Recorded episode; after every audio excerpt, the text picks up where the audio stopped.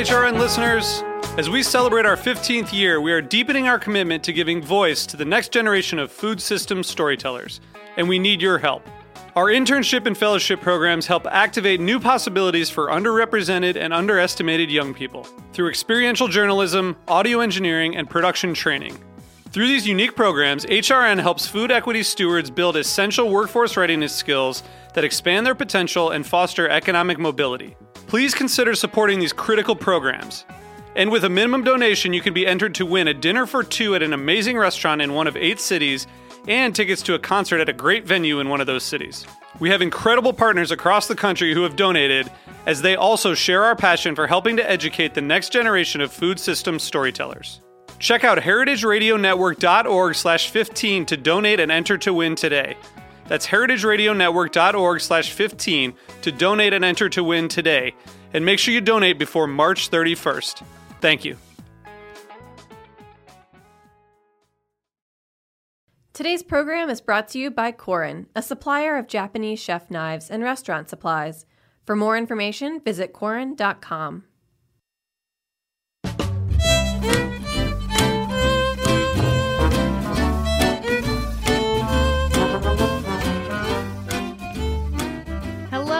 and welcome to Cutting the Curd on the Heritage Radio Network. This is your host, Elena Santogade. My guest today comes at cheese from an angle we haven't covered so much in recent years cheese in the professional kitchen. On today's show, we'll get into why we don't see cheese headlining more restaurant menus, and we'll get into the budding opportunities chefs and line cooks have to make it a powerful and cost effective ingredient. Rachel Freier is many things. She's an American Cheese Society certified cheese professional. She's the culinary specialist for counterculture, and she's been dubbed the cheese chef for the cheese course. Rachel, welcome to Cutting the Curd. Hi, thank you for having me. excited. Uh, it's so great to have you here and in studio at that. Even though, listeners, I will say this studio is pretty chilly here, January 21st. Freezing. Uh, very cold in New York today. So let's jump right in. Excluding the occasional cheese board menu item, why don't we see more high quality cheese featured on restaurant menus, Rachel? I'm talking like a mention of Vermont Creamery as the goat cheese on a salad or like Roth buttermilk blue shaved on a steak.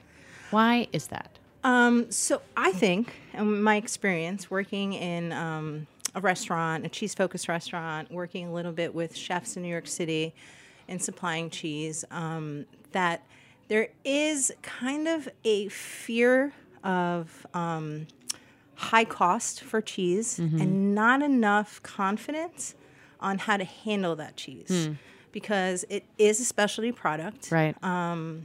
just like let's say a truffle or uni or something Right, else that's right. high cost that would make it onto a chef's menu. right. Um, but chefs feel that maybe they personally, if it's a chef oriented restaurant, Mm-hmm. may understand the product, but maybe they don't have a staff that would entirely know how to make that cheese last and be, you know, um, work on the menu. Right. So it's like a fear of wasting out this high quality thing. Yes, it's high it's cost you know thing. it's it's a high cost product, which Now, when you, you say high cost, Yeah. but can we frame that? Because I've never worked in a professional kitchen or done the, like the buying for a restaurant. Although I've seen like restaurant distribute distributor lists.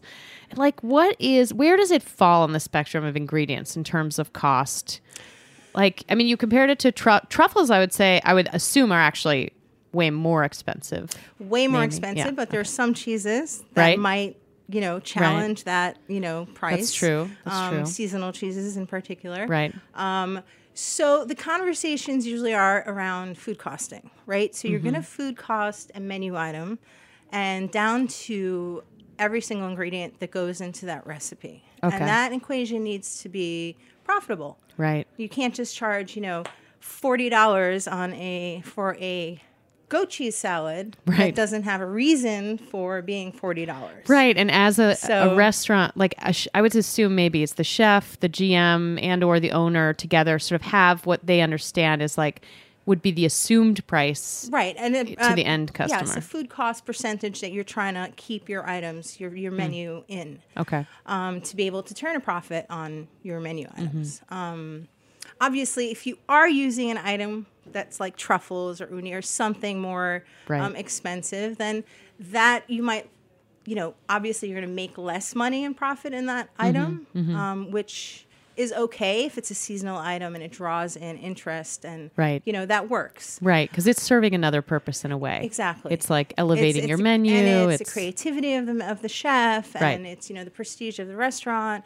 It could be a seasonal item that you're showcasing that gives you you know um, interest. Um, Right. And I feel like that's true actually at retail too. It's like a retailer has a target cost percentage for their Right. cheese case, but your any given cheese might be, you know, somewhere on a certain spectrum. Right. So, for example, um, working, let's say, with uh, New York City chefs, right? Okay. Um, for a moment, when I was working with them on providing cheeses for them. Right, because you used to sell cheeses to chef. Yes, for a moment Yeah. in time. Um, so the conversation would go: We want local cheeses. Okay, interesting. Um, we Good want start. New York cheeses, um, and it needs to be ten dollars and under.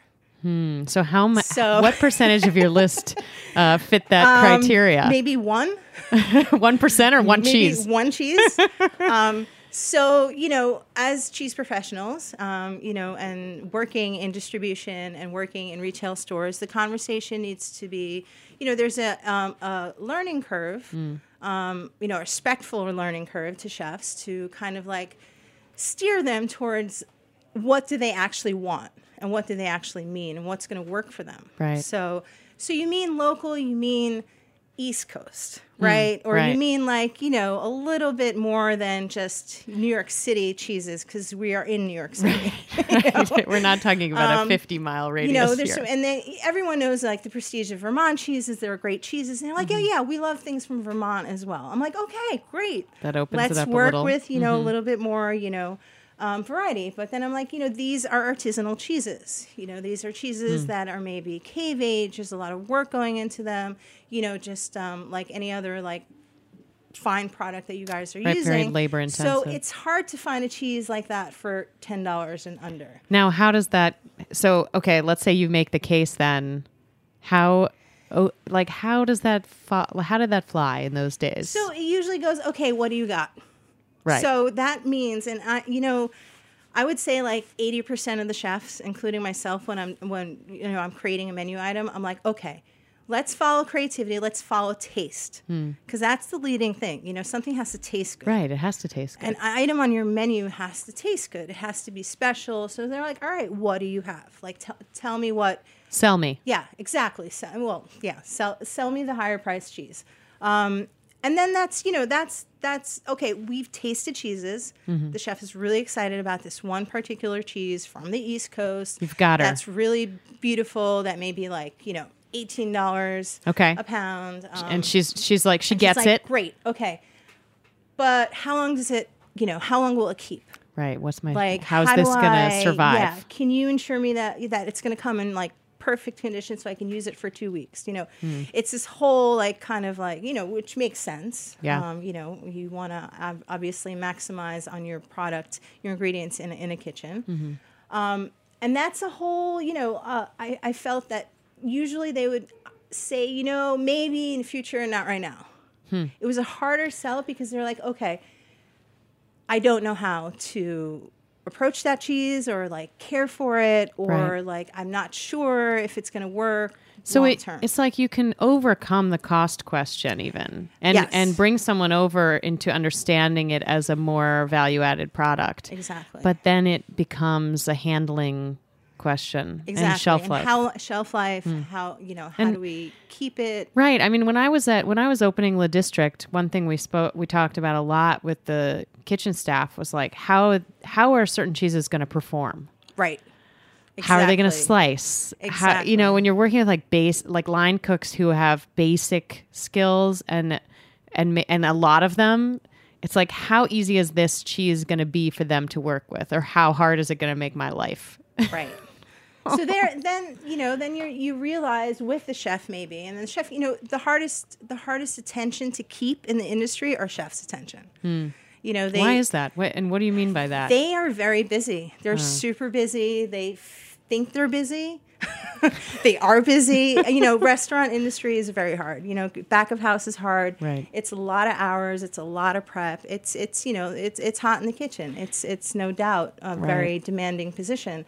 Um, if you are lucky enough to talk to chefs directly, um, you know they have don't have um, you know large attention spans. So you know, it comes down to all right, I brought the cheese in, but you know, I might not necessarily be the one handling it. And I have seemed to identify, including like, you know, working with, you know, line cooks or prep cooks myself. Um, there's a lack of training Like, on how to in their handle background. exactly.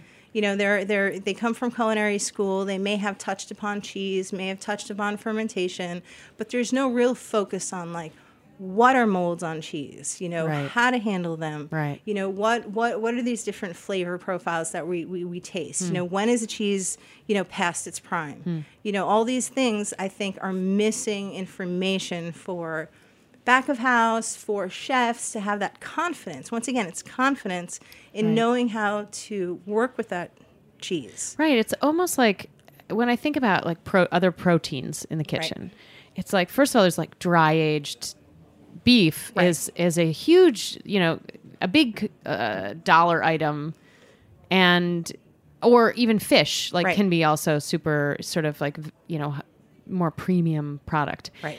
And and I I think that in culinary school you do get more training of like how to handle those like how to look for qua- quality, how to make sure they're still Right. fresh, Exactly. how to you know how to like keep them in good condition. What knives to use, what mm. tools to use, how to wrap it, Whereas- you know, how to keep the freshness of the Right. cheese. Whereas, you know, in kitchens you don't get that specifically for cheese. And is it more that it's like thought of as a front of house responsibility? um, no, it's an entirely back of house responsibility because they're handling the product. Right, right. Um, so I feel, you know, over and over, I've encountered that where, yes, we would love to bring this cheese in, um, but first of all, we need to recipe test it. We need to, you know, put it on our menu, and then we need to know how to keep it on our menu by handling it correctly, storing it correctly.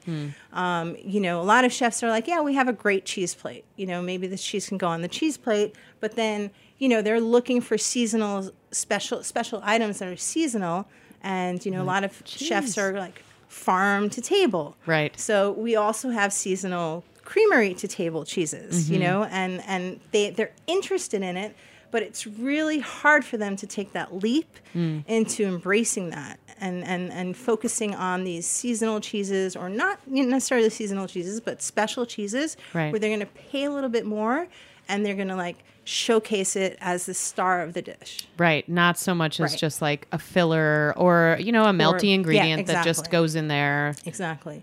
I dream of days where you will never see the word cheese on a menu. It will have a name. Ah, You know, so that will force the chef or whoever's writing the menu or whoever um, to actually name the cheese because you know there's I wonder. I mean, how can in in some circumstances as a consumer you can affect change like this? You know, like Right. let's say as I, as a consumer, I want to go to a, a decent restaurant, and if they serve a mac and cheese, I would like that mac and cheese to be made with really nice cheese. right. Or even if it's not like something so cheese forward as mac and cheese, but maybe something else like uh, I don't even know. What what has cheese on it? Everything. Everything. I mean, like let's say even just a steak, yeah, or- steak or a burger with blue or- cheese on it or something. Let's say you know I really want to go to a place that's going to serve something super special on those dishes. Right. I mean, is asking, I mean, in, in one sense, you ask the waiter, hey, what's the cheese on your burger? And they're like, Right, uh. right. Does that get back to the Well- chef? Is that going to have an impact? Well, it starts with the you know desire of the chef to put the item on the menu, to put the different cheeses that you can choose for, let's say, for a steak or for a burger, um, and then obviously it goes into front of house training because and though you know that's for every menu item. Like at the front of house, if the servers and the floor managers aren't overseeing the servers and they're not selling the item or know how to describe the item, then Yeah. you might as well not have it on. on Right, it's so sad when you go to a restaurant and they're, Right. you're like, "What cheeses are on the cheese course?" And they're like, "There's a cow cheese, Exactly. and a goat." exactly. You're like, um, Do you have any other information? I know, and that you know that really that's you know that's a missed opportunity. You Mm-hmm. know, that's just a missed opportunity. I feel like hospitality oriented front of house and back of house. Um, they, you know, want that added education. They want Right. to learn about the product. They want to know about the wines. They want to know about where the vegetables come from. They want to know where the meat comes from, Right. and they want to know where their cheese comes from. Right. But you know, not all the restaurants all over the country. You know, we're I'm in I'm in New York City, so Right. I'm you know I'm very biased, but I do eat in different cities all over the country, and it's you know I feel like you know that should be something that everybody's interested in. Mm-hmm. You know, like know the product. Um, Yeah, you know, it's it's funny because I tend to think that New York, our food scene in New York City is so sort of cut above and so special. And then, you know, I sort of have my had my mind opened recently. I was talking to a cheesemaker in the Midwest, and I was lamenting that I felt like cheese plates had fallen off menus in New York. Like I wasn't seeing restaurants offering cheese plates that often or as much as I used to. And that cheesemaker said like in my community, every single bar and restaurant has a cheese cheese plate or a cheese board on the menu. Right. And so in that sense I think there are pockets in the US that are, you know, less culinary destinations but really do utilize the like hyper local cheese Right, making community. right. But still I'm not sure that cheese is getting in the menu as Right. an ingredient. Right. Right. Um, and I see that also, Elena, when I travel to different cities. I'm like, oh, there's a cheese restaurant here. Right. Like, you know, I've never heard of like this cheese restaurant, but mm-hmm. they are focused on local cheeses and they have a cheese plate everywhere I go. There's a cheese plate. This is great. And yes, maybe in New York City, it, I, I still see it a lot, but maybe Yeah. in New York City, it's like, you know, it was more important on the menu now less so. Yeah. Um, but I do see it all over the country, and that's like really exciting. Yeah. So how do we do? How do we get the cheese from the cheese plate onto Into the, menu? Yes. Um, I'm not sure.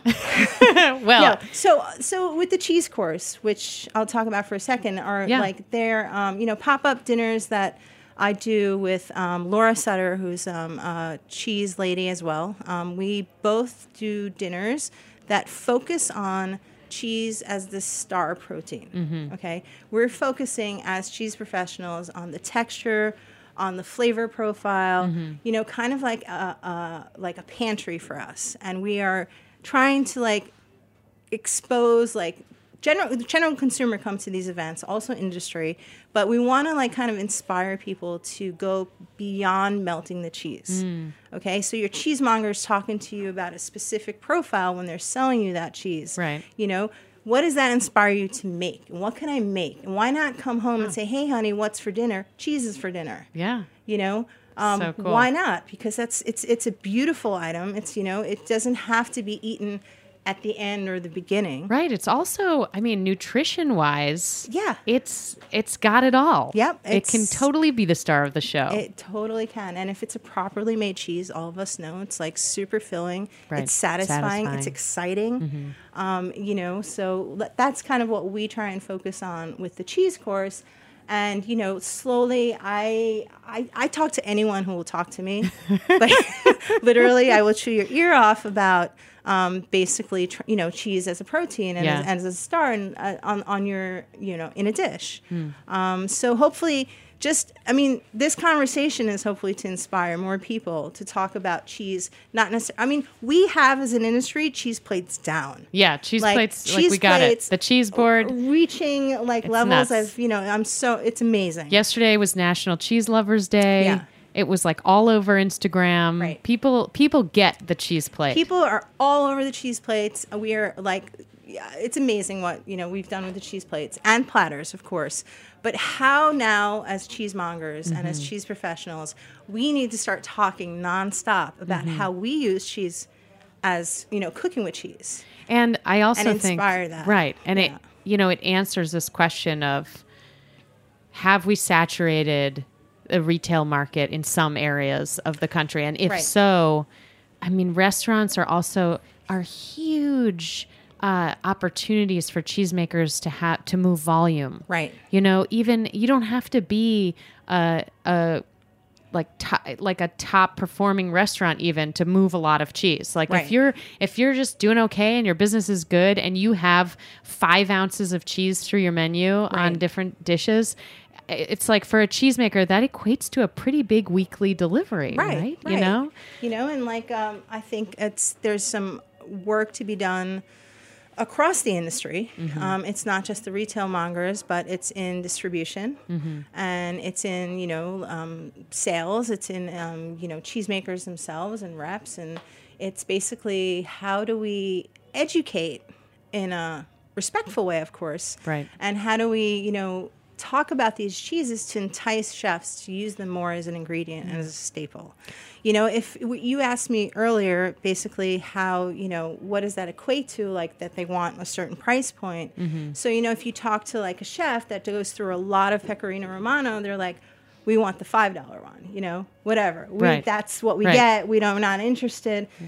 It but works. if they were aware, and I'm sure some of them are, but if you can, like, you know, instill in them that, okay, there are pecorino romanos with, you know, different salt content, different acidity, you know, there are different uses for different pecorinos, you Right. know, like, have you tasted them? Right. You know, and it might inspire a chef, you know, to be like, it up a oh. Hmm. whoa, that was an amazing, you know, that was a hit of umami. Right. I need that. Right? That's going to make my dish taste better, Right. Which, you know, the food distribution, they, uh, they do an amazing job at that, obviously, Mm-hmm. you know, but it's just like there is so much room for education Mm. and particularly also kind of reaching, um, offering education to back of house Yes. and chefs and like how do we get them into seats Right. maybe like you know in the restaurant not just necessarily the front of house knowing the name of the cheese but Right. the back of house needs to know the name of the cheese. Totally. cheese And I want to talk more about Right. that. We're going to take a quick break, but when we come back, uh, let's let's talk more about how we get that message across to the right people because I'm really interested in that. I think that is the challenging part of the equation here. So challenging All right, we'll be right back after a quick break.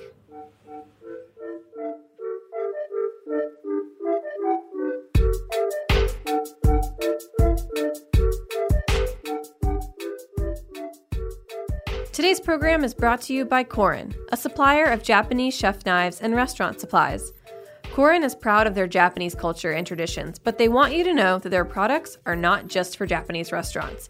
Their knives and tableware bring out the best qualities of food from every culture and fit into every restaurant from French to Pan Asian to American. And that is why they're located in New York City, where people from every country in the world come to eat. Korin's Tribeca showroom is home to the most extensive collection of Japanese chef knives in the world, including Japan. Stop by to view their exquisitely designed tableware and the rarest natural sharpening stones. They have a whole range of knife services from repair and rust removal to reshaping and realigning. Korin is dedicated to this ideal, bringing the highest quality Japanese design to your table so you can experience the unparalleled quality of Japanese craftsmanship in your home or restaurant. For more information, visit Korin.com.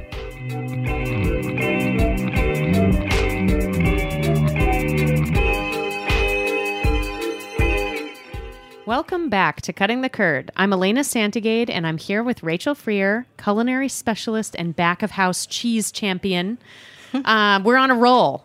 Before the break, we were talking about, uh, you know, how to get the message about about cheese as a uh, your main protein, cheese as a key ingredient, not just a cheese plate item. How to get this message to back of house staff, the head chef, yes, but also the sous chefs, the line cooks, everybody. Like how to get this in more of kitchen culture. Um, we don't have any obvious answer, Not yet. I mean, this is um, yeah. Um, but we do have some ideas. Right. So once again, it's it's back to the education. It's back to giving them confidence in working in this product, right? Um, I think it, it's it's a joint effort on all walks of the cheese industry to be inviting um, for cheese education, Right. um, maybe it is you know like um, I do a little work with counterculture. And Right. go around the, a the little work a little A work, little work. Um, uh, listeners rachel is like the uh, she makes it happen with a small team of amazing women Lassa, Lassa, um, yes, she puts up with me and my craziness of um, uh, let's do this and you know and let's do that. So we go around and pop up um, cheese education for industry. And, yeah um, listeners if you if you right. haven't gone to or been following the counterculture events definitely check them out Right. there's going to be what four this year Um, yeah, we're going to um, Salt Lake City. We're going to San Francisco. Um, we are oh my god, Chicago, and I can't remember the fourth That's one great. right now. There's they're always interesting Right. destinations, and I feel like they're always. I mean, San Francisco's kind of has a good cheese scene, but for the most part, they're they've been in places where I think there haven't been organized cheese events that often. Right. And it, we were focused on cheese education. Um, Right. Um, you know, it's um, usually free to attend so people can come and learn. Um, Lassa brought me on a couple years ago to Mm-hmm. um, outreach to culinary. We've been talking about this for a few years now. Right. And, you know, it's, it's, um, it's not easy. It's not easy getting a chef or a back of house, you know, restaurant professional to come for a conference or to sit for more than an hour. especially like when you're talking about a- work week being 50 to 60 hours easily Right. there's not many hours outside of the kitchen Exactly. right? So you know, uh, but I do see that when they do make it, Mm-hmm. they are so inspired, right and they have a million questions. They have more questions than anyone in the room. oh i love that Um, you know, just also just talking to chefs and that I meet randomly in different places. It's always the best questions about cheese, Hmm. and it's like a rapid fire, really quick, and then they're gone. that's And- that pretty much sums up a chef interaction exactly. So you know, we're we're going to focus this year a little bit more on the culinary aspect and really the outreach to chefs and how to get them into the seats or get the back of house into the seats.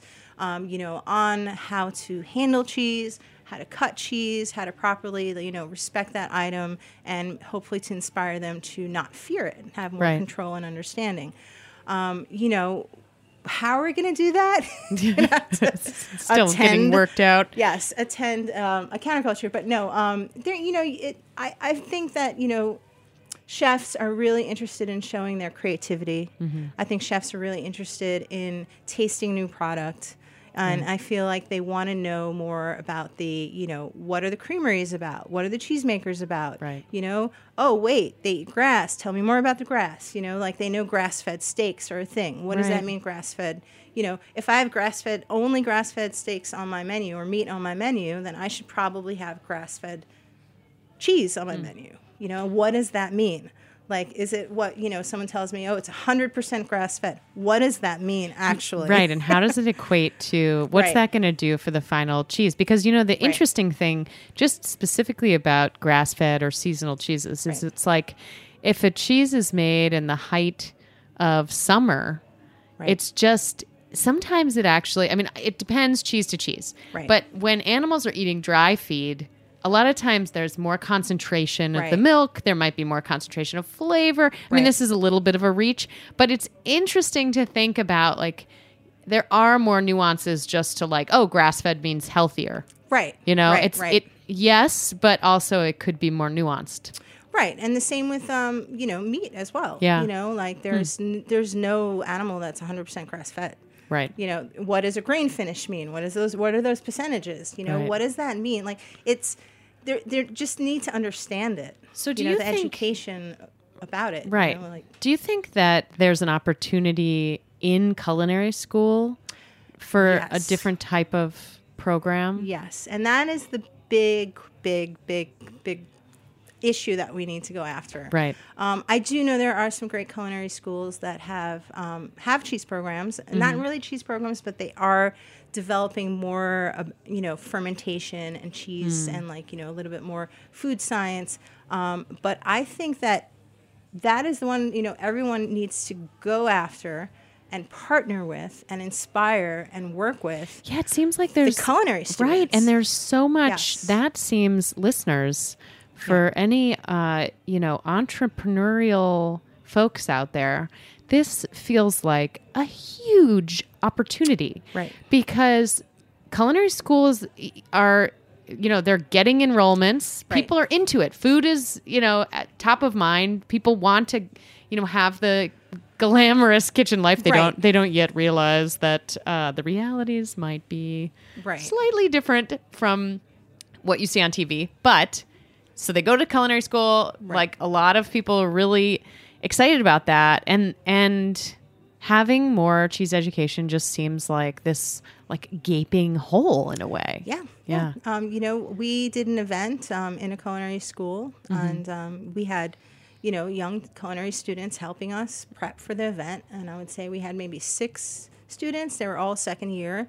Um, two out of the six have ever tasted goat cheese in their life. Wow. You know, all six of them were terrified about the mold on the cheese. Hmm.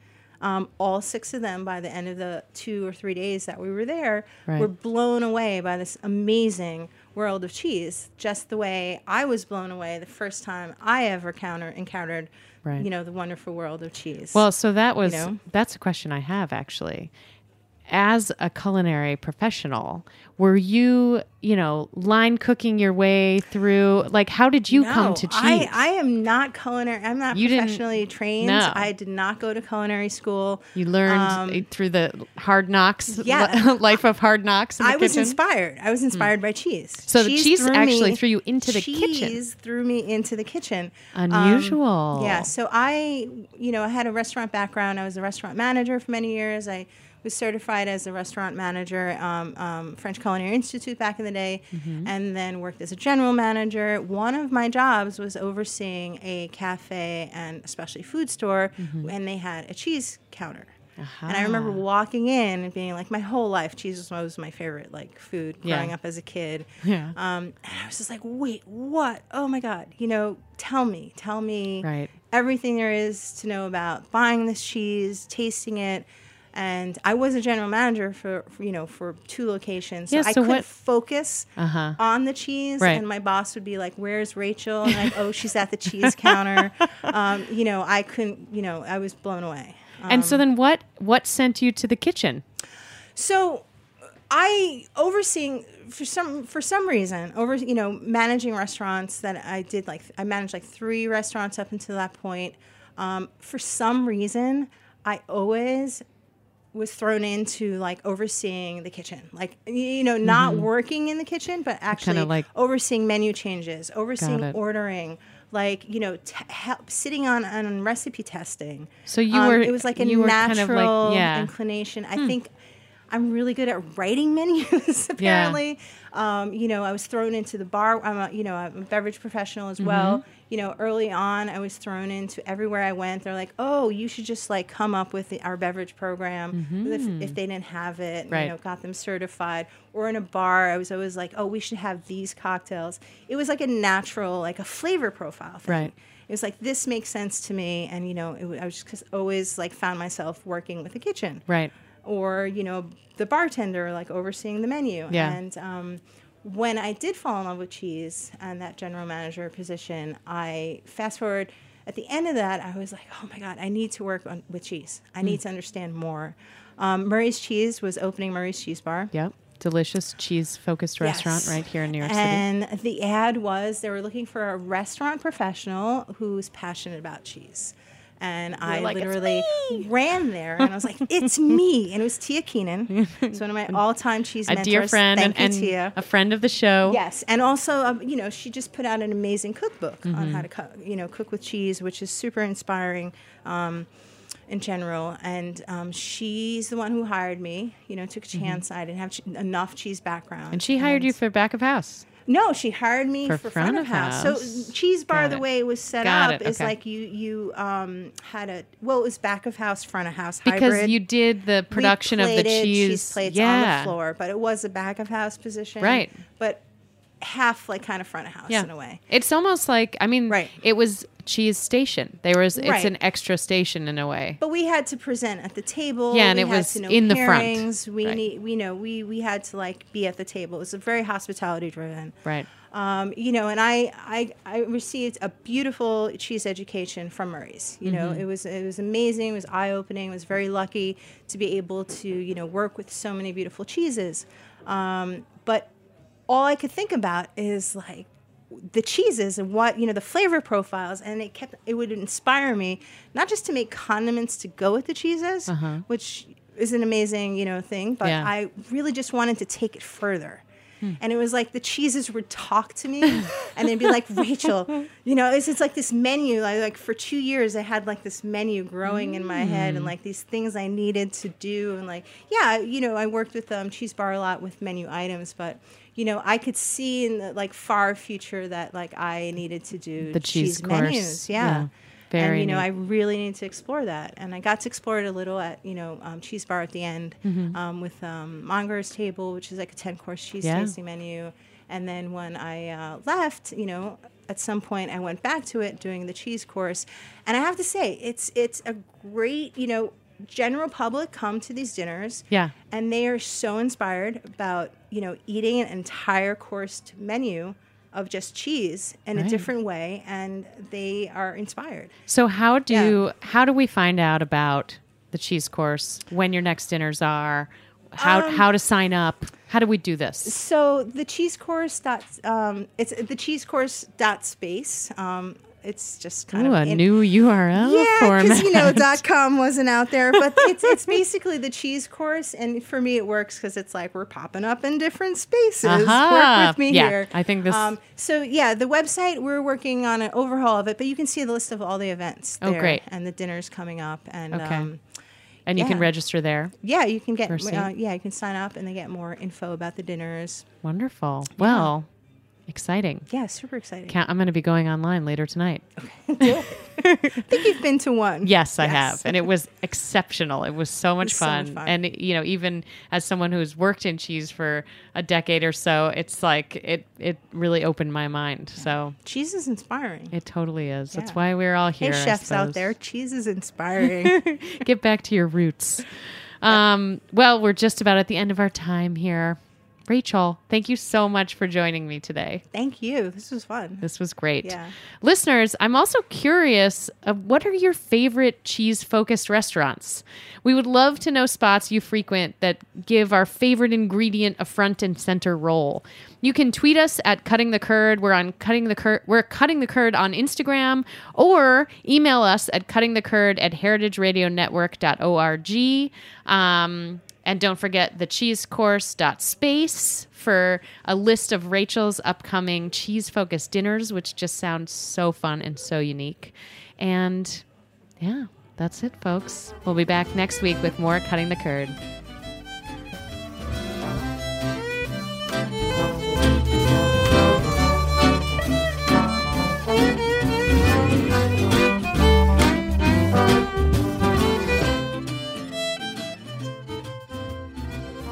Thanks for listening to Heritage Radio Network, food radio supported by you. For our freshest content and to hear about exclusive events, subscribe to our newsletter. Enter your email at the bottom of our website, heritageradionetwork.org. Connect with us on Facebook, Instagram, and Twitter at heritage underscore radio. Heritage Radio Network is a nonprofit organization driving conversations to make the world a better, fairer, more delicious place. And we couldn't do it without support from listeners like you. Want to be a part of the food world's most innovative community? Rate the shows you like, tell your friends, and please join our community by becoming a member. Just click on the beating heart at the top right of our homepage. Thanks for listening.